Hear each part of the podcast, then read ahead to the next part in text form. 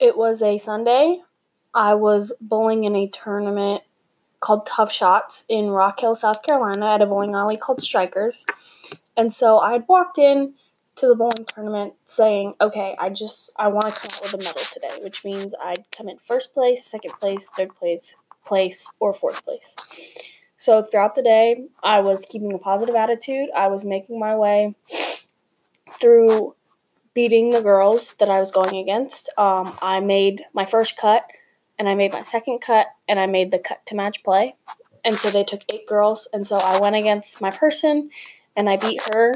And so then I moved to my next person, and I beat her, and that secured me a medal. So I was like, okay, championship match. I didn't think I'd make it here, but I did. Everything out is bonus. Everything from here on, bonus.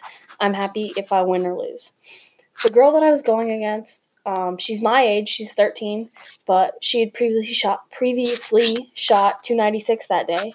So I was like, okay, I don't think I'm gonna win this because she's been bowling really good all day, but I'm still gonna give it my best and I'm gonna be happy no matter what happens. I ended up losing my match 187 to 168.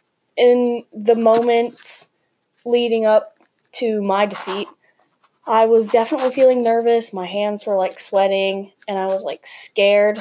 But I was like, okay, if I lose, I lose. That's cool. I got my medal. If I win, that's cool. I get a banner and a medal. So when I lost, of course, I gave her a hug and I was like, you know, good job. And I got to pick where we went to dinner. And I was really happy because I was able to go to sleep that night being proud of myself.